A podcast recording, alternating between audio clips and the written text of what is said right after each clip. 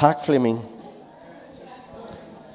Så er det nu, jeg skal padle, indtil alle er på plads. Er det ikke det, man kalder det? Og fortælle vittigheder, eller...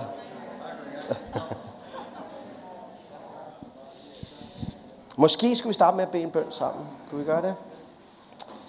Gud, tak fordi, at øh, du er her. Tak, Jesus, fordi du har sagt, at der, hvor to eller tre er samlet i dit navn, der er du selv til stede. Tak, at du er her med, med din helligånd. Tak, at vi kan mærke det, og tak, at vi kan åbne vores hjerter for dig. Og jeg beder om, at det, vi skal dele i aften, det må være også din tale. Og vi ved nemlig, når du taler, Gud, så skaber du noget. Og det beder jeg om, at du vil gøre også den her aften. Så tak, tak at du er her for os, sammen med os. I Jesu navn. Amen. Så mange tak for anledningen til at komme. Det var vist lidt et afbud eller sådan. Vi havde en plan om, at jeg skulle komme. Så blev det fremskyndet. Og sådan er det nogle gange, at så ændrer tingene sig. Og derfor sagde jeg også lige her, at jeg kom hjem i går fra München. Der fløj jeg hjem, og så, så det var, blev lidt fra hoften. Og faktisk, så lige inden jeg tog afsted her i dag, så følte jeg sådan, at jeg skulle tale lidt ud fra en anden tekst, end den jeg talte om i formiddags. Så øh, det er ikke så tit, jeg gør det, men sådan bliver det her i aften. Men jeg vil også fortælle lidt om det arbejde, som øh, at jeg står i. Men det, jeg har lyst til at læse for jer, det står i Jeremias bog, som øh, er en af de profetiske bøger i Det Gamle Testamente. Og det er faktisk nogle rigtig dejlige vers, som jeg tror godt kan sige. Også nogle af os noget, øh, som er her i aften. Og det er Gud, der taler sådan her til profeten Jeremias, som på det her tidspunkt er en ung person, som står for en kæmpe opgave, hvor han skal være øh, ligesom en åndelig øh, forgangsmand, eller hvad man skal sige, øh, i sin generation i øh, Israel på et meget, meget svært tidspunkt i Israels historie. Øh, og så siger Gud sådan her til ham, når han kalder ham. Øh, så Jeremias kapitel et fra vers fire læser jeg. Herrens ord kom til mig. Før jeg dannede dig i mors liv, kendte jeg dig. Før du kom ud af mors skød, helligede jeg dig. Jeg gjorde dig til profet for folkene. Jeg svarede, ak, Gud Herre, jeg er ung, jeg forstår ikke at tale. Men Herren sagde til mig, du skal ikke sige, jeg er ung. Men overalt, hvor jeg sender dig, skal du gå, og alt, hvad jeg befaler dig, skal du tale.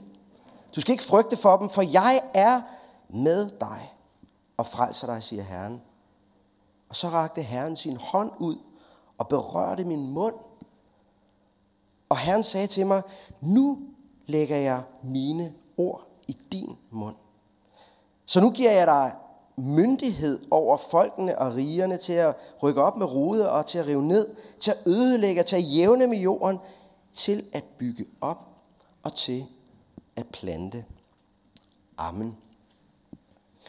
Øhm, de her sådan nogle vers, som jeg ofte har læst selv og er blevet sådan meget opmuntret af, og øh, fordi jeg synes virkelig, at jeg kunne spejle mig i den måde, Gud er over for Jeremias på, den relation, han har, den måde, han møder Jeremias på, det kan jeg genkende i min, i min eget liv. Jeg har fået lov til at leve øh, med Gud. Jeg, jeg lægger mærke til for tiden, sådan, når man ser medier og sådan noget om unge og om øh, ungdomskultur og om studerende og så videre, så er der sådan et tema, der går igen. Og det er, at der faktisk i vores tid, i vores kultur, er sådan en helt grundlæggende eksistentiel angst for livet og for fremtiden, som rigtig mange af os unge mennesker kæmper med.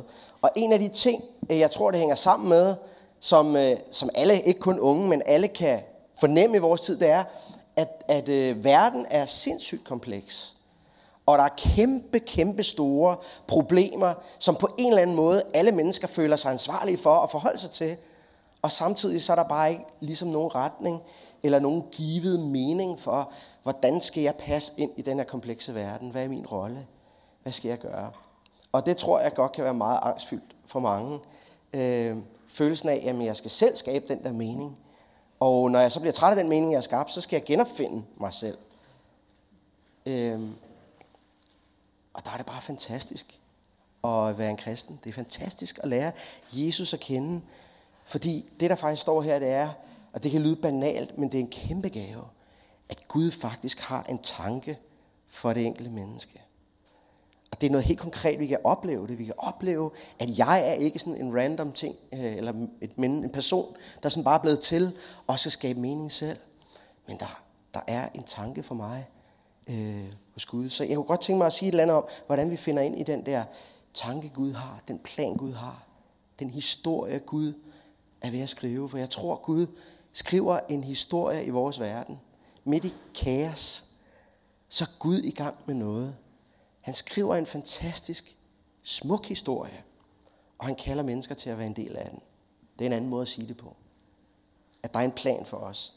Og det første, jeg tror er vigtigt, det er, at vi simpelthen oplever at få en tro på, at øh, vi er skabt med et formål, med en hensigt. Øh, at der er et eller andet, Gud vil med os. Det er nogle, det er nogle utrolig skønne ord, som bliver talt til Jeremias her. Gud siger, før jeg dannede dig i mors liv. Altså, den der tanke om, at tænk, det, det var Guds værk. Jeg er Guds værk. Jeg er også et produkt af noget arv og så videre. Men fundamentalt set, så er der, så er der noget guddommeligt, der sker ved, at jeg bliver til. Og så siger Gud, før en jeg dannede dig, før en jeg forårsagede, at du blev til, at din eksistens blev en virkelighed i den her verden, så står der, jeg har kendt dig, jeg har helliget dig, og jeg har gjort dig til noget. Wow. Det er dejligt at være kendt. Fordi når Gud siger det, så der er en, jeg engang læste, han sagde, at, at Guds epistemologi, det betyder måde at vide, altså det er viden, ikke? Hvad, det er måden at vide på. Guds epistemologi, det er kærlighedens epistemologi. Altså Gud kender gennem kærligheden. Og måske kan man egentlig sige, at man kun først rigtig kender noget, når man elsker det. Når Gud siger, at jeg har kendt dig, så betyder det, at han har kendt os i sin kærlighed. At vi elskede, før vi blev til. Og vi er skabt i den kærlighed. Vi er kendt, vi er helliget. Det betyder, at vi er sat til side til noget bestemt. Tænk lille mig. Ja, det må jeg tro på. At, at, at Gud har helliget mig, så han har designet mig til et eller andet. Og han har gjort mig til noget. Det tror jeg hænger sammen med, han har givet os alle sammen nogle gaver og nogle forudsætninger. Noget, som er unikt. Øhm, og alle de der mærkelige små skævheder vi har, og, og nogle gange så sliver vi os lidt øh, på hinanden og så videre, men, øh, men det er noget Gud har gjort for at vi passer ind. Han har gjort os til profet for folkene. Jeg synes jeg har oplevet det rigtig meget i mit eget liv. Jeg tænkte lige her i bilen, hvornår var det sådan første gang det gik op for mig. Jeg tror faktisk jeg gik på efterskole dengang. Øh, og, og jeg kan huske, at jeg sådan fik nogle oplevelser af, at Gud kunne bruge mig. Og jeg var, det, det, det, jeg var sådan helt, jeg blev sådan meget ydmyg, og, og jeg kan huske, at jeg gik sådan ned der på efterskolen, sådan en, en, jeg tror, det var sådan en solskinsdag som i dag, og jeg gik ned ad stien, og så bad jeg en bøn til Gud, og sagde, Gud, jeg beder simpelthen om, at jeg bare aldrig må komme ud af det, som er, er din vilje for mit liv. Og jeg kan bare huske, at det var sådan, det gik op for mig der, wow! Altså, jeg skal, jeg skal ikke bare leve, finde på noget. Jeg skal være lige præcis i det, som Gud han har. Og den bøn, den, den betød bare et eller andet. Så den, det, har jeg, det er jeg blevet mindet om mange gange. Kan du huske det, du sagde der igen? Jeg hørte det. Jeg har oplevet det i mit liv, og der er i vores... Tit har vi fokus på vores egen lille puslebrik. Er der nogen af jer, der kan lide at lægge puslespil? Jeg hader at lægge puslespil. Helt ærligt. Helt fra dybt af mit hjerte. Jeg kender en, hun har sådan en ting med, at hver jul, så ønsker hun sig et kæmpe puslespil. Og så første juledag, så tager hun, er hun i nattøj hele dagen. Og så elsker hun bare at vende bunden i vejret på de der puslebrikker. Og så, så flere tusind, ikke? Og så kan hun sidde og nørde sådan en hel dag der. Og jeg synes simpelthen, det må være forfærdeligt, ikke? Fordi at de er jo alle sammen brune eller grå eller sådan, altså... en eller anden ubestemmelig farve, og ligner hinanden, og, og alle brikker kan i virkeligheden passe sammen. Ikke også? Kan den der passe med den? Ja, det kan den godt. Hvad med den der? Jamen, den kan også godt passe til. Øhm, så for mig er det rimelig håbløst. Men så hun fortæller mig, hvad hemmeligheden er. Hun siger, Kenneth, hemmeligheden er, at du tager æskens billede, og øh, studerer det store billede først. Og når du rigtig har studeret det store billede, så begynder du at finde ud af, hvor brikkerne passer ind. Og nogle gange tænker jeg, at det er sådan, det er for os, at, at øh, vi har brug for at se det store billede. Vi har brug for egentlig at forstå, hvad er det Gud har gang i. Og, øh, Og jo mere vi forstår det store billede, jo mere oplever vi også at kunne finde vores egen plads i det, som Gud han gør. Og det, jeg oplever lige nu i den her tid, det er, at Gud han har sat mig sådan ind på en lidt ny plads. Og der er sådan nogle sæsoner i vores liv, tror jeg. Så jeg har været præst i mange år. Jeg er gift med en iransk pige. Og jeg har aldrig interesseret mig for muslimer. Altså, jeg har aldrig haft noget imod muslimer. Men jeg har aldrig haft en særlig interesse sådan for islam og muslimer. Og sådan. Jeg, jeg føler mig ret godt dansk egentlig. Og, og da, da jeg startede kirke i, i sin tid, der gik vi meget sådan op i postmodernisme. Altså, det, det er lidt old, old time nu, ikke? Men det var sådan meget, at vi skal være en postmoderne kirke, eller i hvert fald skal vi være kirke for postmoderne mennesker. Og vi havde mange tanker om det. Og så oplevede jeg lige pludselig, at øh, det var da meget godt, men altså, det, er jo ikke, det er jo heller ikke den letteste ting at lave, at lave kirke lige på, på den præmis der. Så, øh, og så var der, så igennem det her iranske netværk, som min kone jo har, så blev jeg pludselig inviteret i England til at besøge en kirke, som havde hundrede nye kristne med muslims baggrund fra Iran, primært Iran, også nogle afghanere. Det er sådan, at Iran er det gamle persiske rige, og det er et ret stort sprogområde, som dækker også fyrre procent af afghanerne.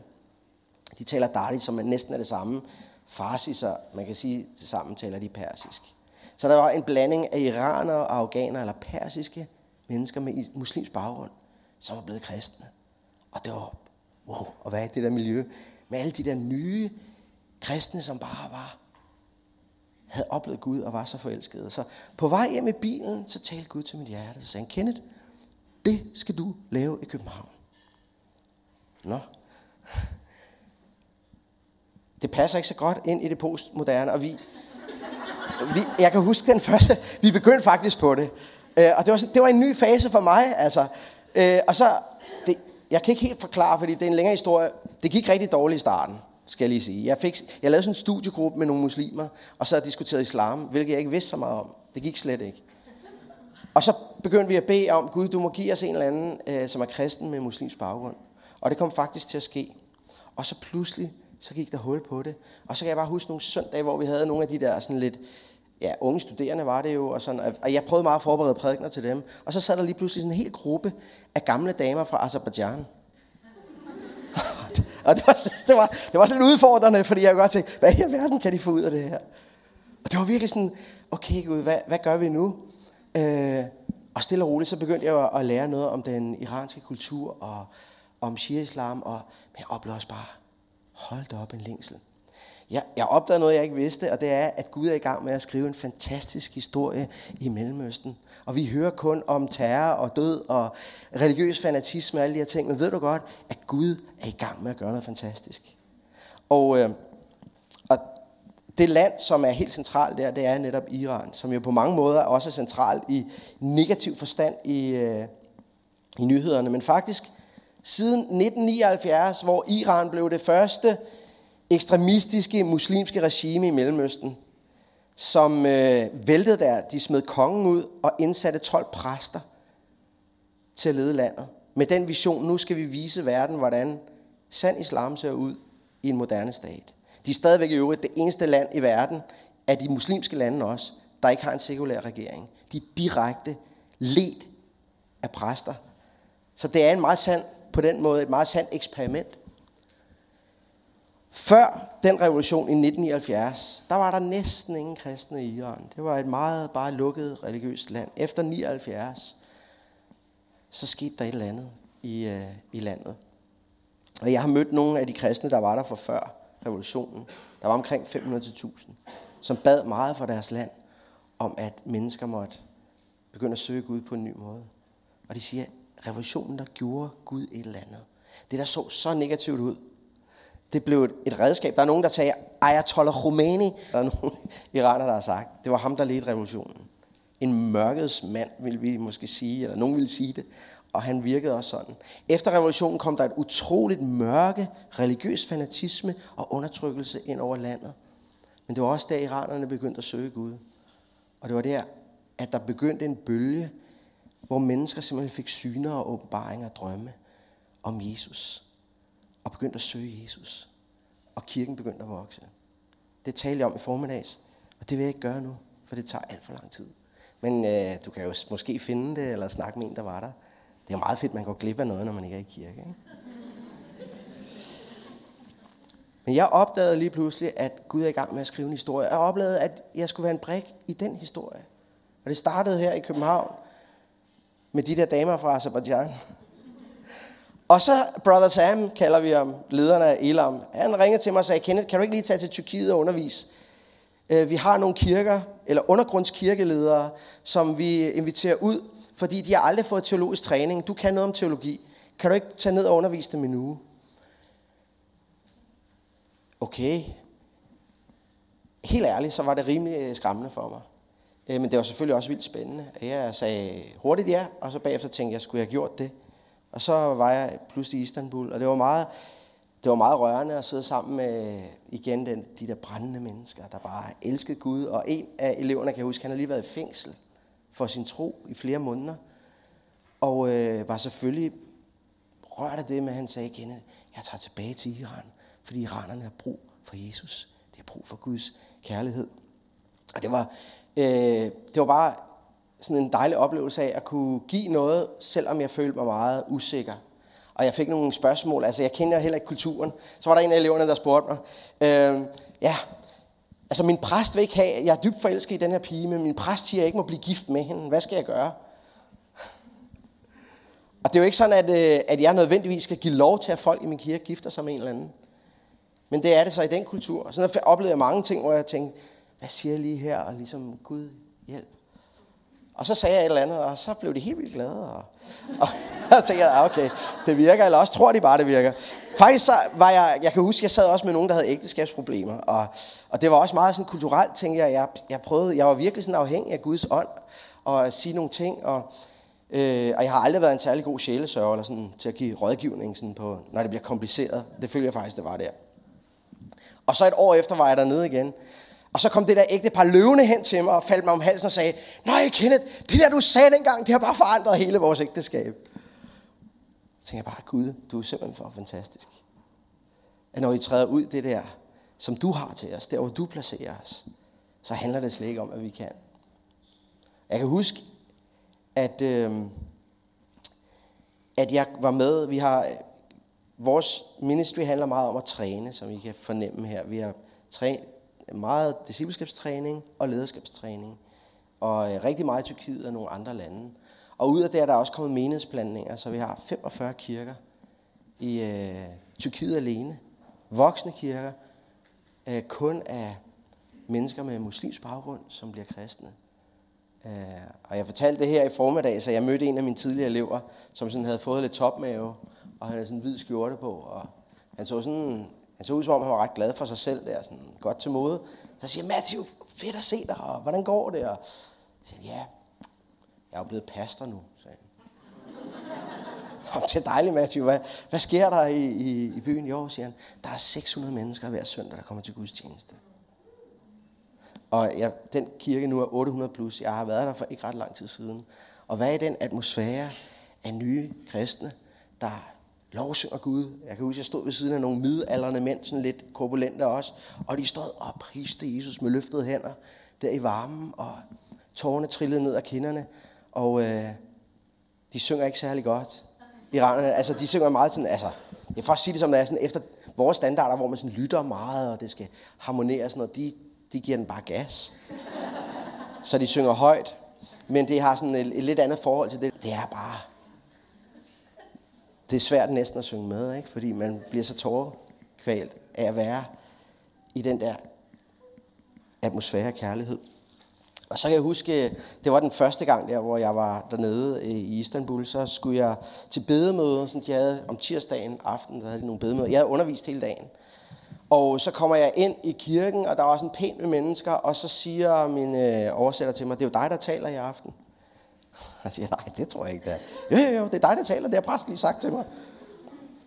Og der var rigtig mange, der var også folk med tørklæder, og jeg var overhovedet ikke forberedt på det. Jeg tænkte bare, nej, nej, nej, hvad skal jeg gøre? Og så for lige at hjælpe mig, så gjorde hun lige sådan her, der er rigtig mange nye i dag. Det betyder, at der var mange, der var på besøg i kirken for første gang. Ikke? Der var rigtig, rigtig meget. Tak skal du have. Og jeg sad virkelig der, Gud, nu må du bare hjælpe mig. Og, og så, så kom jeg i tanke om det her ord fra Ezekiel, om, måske kender nogle af jer historien, om øh, nogle, de døde ben i dalen. Sådan et syn med en masse knogler, der får liv og bliver til et folk.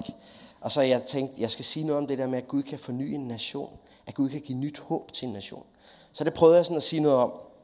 Stille mig frem der igen sådan i frygt og bæven. Og oplevede bare, at der var et eller andet i atmosfæren, som ikke handlede om, om, øh, om det, jeg kunne sige, eller det, jeg kunne gøre. Der var bare et nærvær af Gud. Øh, og så gør jeg det, som vi ofte gør i kirken. Er der nogen, der vil bedes for?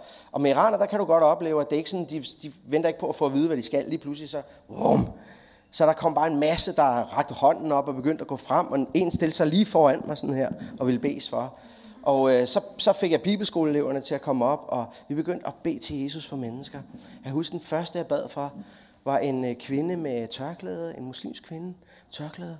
Og jeg sådan stod og sagde til hende, hvad, hvad, hvad vil du have, jeg skal bede for? Og hun kiggede bare på mig, og øh, altså med tårerne løbende ned ad kinderne, og sådan meget, så siger hun, det er første gang, jeg, jeg, jeg er lige kommet i går fra, øh, fra Iran. Det er første gang, jeg er i en kristen kirke, sagde hun. Og siger hun, jeg vil have Jesus. Jeg vil have Jesus, sagde hun til mig. Jeg sagde, okay. Og så begyndte vi at bede. Bare mærke, hold da op. Der er sådan nogle tidspunkter, hvor Gud skriver en historie, og vi bare får lov at koble os på. Og det er rigtig fantastisk. Øh, Så det tror jeg er det første. Vi skal simpelthen tro på at forstå, at Gud har en tanke. At Gud, Gud har et billede, som vi passer ind i. Og han ønsker at vise os, hvor det er. Du er skabt til noget. Du er formet, du er dannet. Du er endda designet til noget, som Gud han har. Nå, men så er der noget mere her i teksten. Øhm, han begynder jo at undskylde, unddrage sig lidt. Jeg er ung, så siger Gud, lad være at sige, jeg er ung. Altså, måske i virkeligheden. Bare lad være at snakke om dig selv. Det er noget, jeg har lagt mærke til tit, når Gud han kalder mennesker til noget. Så siger de noget om sig selv. Eller stiller et spørgsmål, hvordan skal jeg kunne det? Men det handler om dem selv. Og så svarer Gud ikke på det, så begynder han at tale om sig selv. Det er mig, der sender dig. Jeg er med dig. Nå, men jeg sagde jo, jeg ikke kunne snakke. Jamen, jeg er med dig. Men det her med sendelsen, og det er måske det næste, at vi virkelig bare tør at sige, okay Gud, hvis du sender mig, så går jeg, så lader jeg være med at se på mig selv. Så der er både en bestemmelse, men der er også en sendelse. Så Gud han siger faktisk, hey, nu skal du handle. Nu har jeg vist dig billedet og din plads, nu skal du begynde at handle. Nu skal du begynde at tage initiativ. I to tusind og femten væltede det ind med øh, øh, flygtninge i Europa, og... Øh, Det gør det faktisk stadigvæk. Jeg var i, i Athen for nogle få uger siden, og hver eneste dag kommer der flygtninge ind i Grækenland. Selvom vi har gjort alt muligt for at glemme det og stoppe det og betale os fra det og sådan nogle ting, så er der stadigvæk en flygtningestrøm, som kommer til Europa. Og øh, rigtig mange af dem er fra Afghanistan og fra Iran. Og øh, jeg blev ringet op og, øh, af Elam og... Øh, Og så spurgte de mig, Kende, kunne du ikke tænke dig at lede vores arbejde i Europa? Der er ikke noget arbejde. Altså, jeg skulle starte det. Så jeg, jamen, hvor mange er vi? Jamen, der er dig. One man army. Og så er der en, der hedder Dorothy, en tysker, som jeg fik overtalt dem til, øh, kunne være med. Men, øh, men jeg kunne bare mærke, okay, det må jeg, det må jeg sige ja til. Øh, og det er det, jeg er i gang med nu. Faktisk så øh, er der tusinder af afghanere og iranere, som bliver kristne lige nu. Særligt i Tyskland, men overalt. Finland. Østrig, alle steder oplever vi faktisk, at de her mennesker banker på kirkens dør og bare er i en sådan religiøs reorientering. De er færdige med religion, faktisk. Men de længes efter Gud. Og så er der noget med ham der, Jesus, som Gud selv har sat i gang. Ej, nu kommer jeg til at sige noget, jeg ikke har forberedt overhovedet. Men en afghansk kvinde, jeg var sammen med her den anden dag, som fortalte mig sin historie i Afghanistan, hvordan hun var blevet en kristen. Og hun fortalte mig, at hun... Øh, Hun levede derude på landet i Afghanistan, øh, dybt muslimsk kultur, men hun var så frustreret over Gud, øh, altså Allah, fordi han aldrig svarede på hendes bønner. Hun var faktisk vred på ham, så en dag så sad hun inde på sit værelse og bare skældte Gud ud. Sagde Gud, det, nu har jeg søgt dig og bedt til dig og levet efter din lov i så mange år, og du er fuldstændig ligeglad. Hvis ikke du gør noget i mit liv, så vil jeg ikke have noget med dig at gøre mere. Og mens hun sidder og ligesom... Hun kunne ikke se nogen, bare bagfra. Og stemmen øh, siger til hende, øh, øh, Shala, kom og følg mig. Og siger hun, da jeg hørte den stemme, der vidste jeg bare, at det var Jesus Kristus, der kaldte på mig. Og lige der, der besluttede jeg mig for at følge ham. Og det forandrede alt. Og så fortæller hun, hvordan hun begynder at opleve, at Gud svarer hendes bønner. Og hun får et forhold til Jesus. Hun har ikke nogen bibel. Hun har aldrig læst Bibelen. Og hendes største drøm er at få en bibel. Og Charla, hun oplever, at, at, hvad hedder det, at hendes tro og hendes kærlighed til Jesus, den bare vokser og vokser. Og øh, efter noget tid, så bliver det kendt i hendes landsby, at hun er kommet til tro på Jesus. Og øh, mændene tager hende til fange og mishandler hende, faktisk med det formål at slå hende ihjel. Så hun oplever en forfærdelig tortur og øh, øh, mishandling, og de slæber hende gennem byen og smider hende ned i en, en otte meter dyb brønd, hvor der ikke var vand, men hvor hun egentlig bare skulle ligge og bløde ihjel. Et meget voldelig. I Afghanistan er magtens sprog meget voldelig. Øh. Efter noget tid, hun ligger der inde og ude af bevidsthed, så kommer hendes mand ud en nat og redder hende op af brønden og, øh, og sender hende afsted. Hjælper hende til at få det bedre. Sender hende afsted. Hun rejser til Iran, og der finder hun en bibel og begynder at lære Jesus at kende gennem ordet og videre, flygter videre, og nu er hun i Tyskland. Og sidder hun der i en af vores træninger.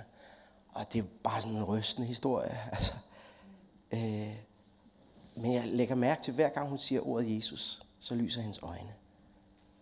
Og så siger hun til mig, Kenneth, jeg har oplevet så meget lidelse, også efter jeg blev en kristen. Men ved du hvad? Jeg har ikke fortrudt et eneste minut af det. Fordi Jesus, han har været der hele vejen igennem. Og det jeg har oplevet hos ham, det er, at Jesus, han har virkelig omsorg for mig. Jesus, han elsker mig virkelig. Selv da jeg lå på bunden af den her brønd, der var han lige ved siden af mig. Og jeg vil ønske, at alle afghanere, som er her i Tyskland, de må lære ham at kende. Ved du hvad, der er bare sådan en, en længsel midt i en masse smerte også. Og, øhm, den første konference, vi lavede, var i Hamburg. Og vi, der var bare en kirke, der inviterede os, og vi... Øh, Og vi tog afsted til den øh, kirke, og, og øh, vidste egentlig ikke rigtigt, hvad vi skulle forvente. Der kom halvfjerds tyske kirkeledere og to hundrede og halvtreds iranere og afghanere. Vi kendte ikke nogen af dem. Og det viser bare, at Gud har gang i noget. Og vi talte om Elam Ministries og vores tjeneste osv. Så, øhm, så kommer der en finsk dame op til mig på et tidspunkt, og siger hun, Kenneth, kan I ikke godt komme til Berlin? Åh, siger jeg, hvad, hvad sker der i Berlin? Jo, siger hun, min kirke, vi har døbt... Øh, over tusind iranere og afghanere det sidste halvandet år. Vi var bare en lille luthersk kirke, og, øh, og nu, nu har vi dåbsklasser med tre hundrede mennesker i gangen. Og vores præst er fuld, altså han svæver op, rundt op under loftet, og er begejstring der, men jeg tror ikke rigtigt, vi ved, hvad vi har gang i. Øh, kunne I ikke komme og hjælpe os? Og samme dag, der kom der en tysk præst og sagde om, øh, vi har hundrede nye øh, iranere i vores kirke, og der er nogle af de ældre tyskere, de er ikke sådan helt stolt ved situationen. De er sådan lidt utrygge, om vi vil komme og sige noget om, hvad, der, hvad Gud gør i Iran. Så øh, øh, jeg tog hen og for, fortalte lidt om det i deres kirke, og øh, det var faktisk en meget rørende formiddag. Øh, I afslutningen af gudstjenesten, så bad vi for iranerne, og de kom frem, alle de her flygtninge, mange af dem unge drenge, og så knælede de ned spontant foran i kirken, så der var helt fyldt med iranere og afghanere, der knælede ned. Og øh, så fik jeg sådan den indskydelse at invitere tyskerne til at komme og bede. Og det var sådan meget rørende at se de der sådan ældre tyske par, der banede sig vej frem og knælede ned ved siden af de her flygtninge og begyndte at bede for dem. Og du kunne ligesom mærke bare sådan en brudthed, hvor Guds kærlighed kom og smeltede mennesker sammen. Det er virkelig et fantastisk, øh,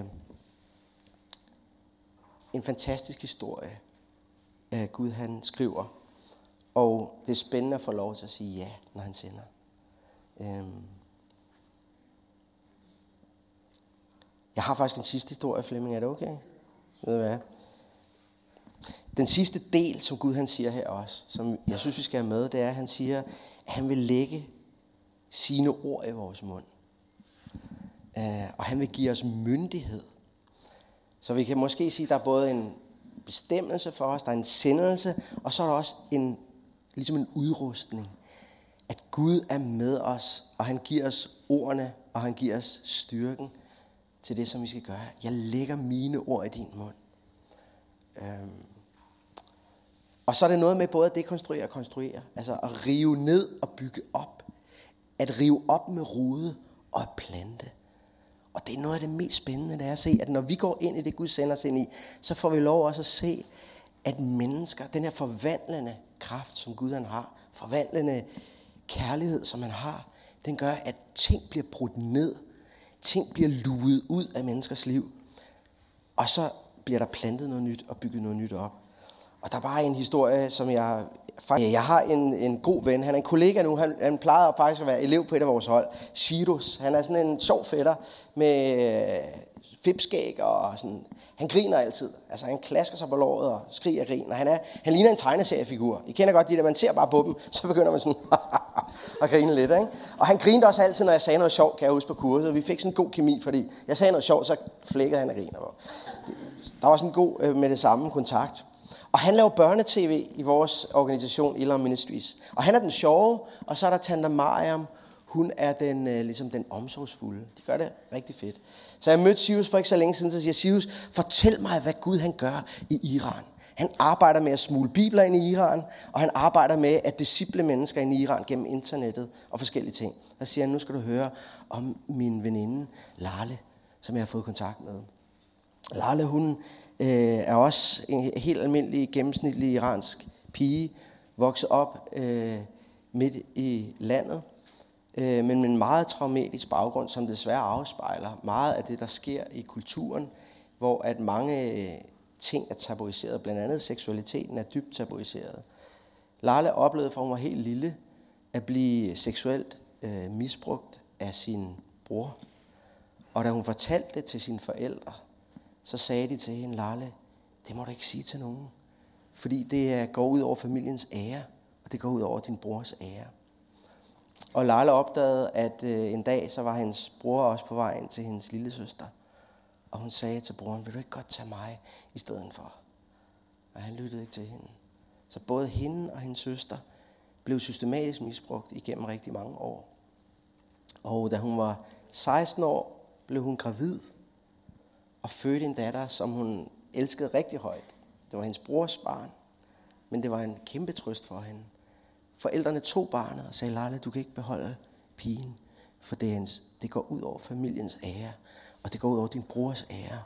Og så fjernede de det her barn, og, øh, og det brød hendes hjerte.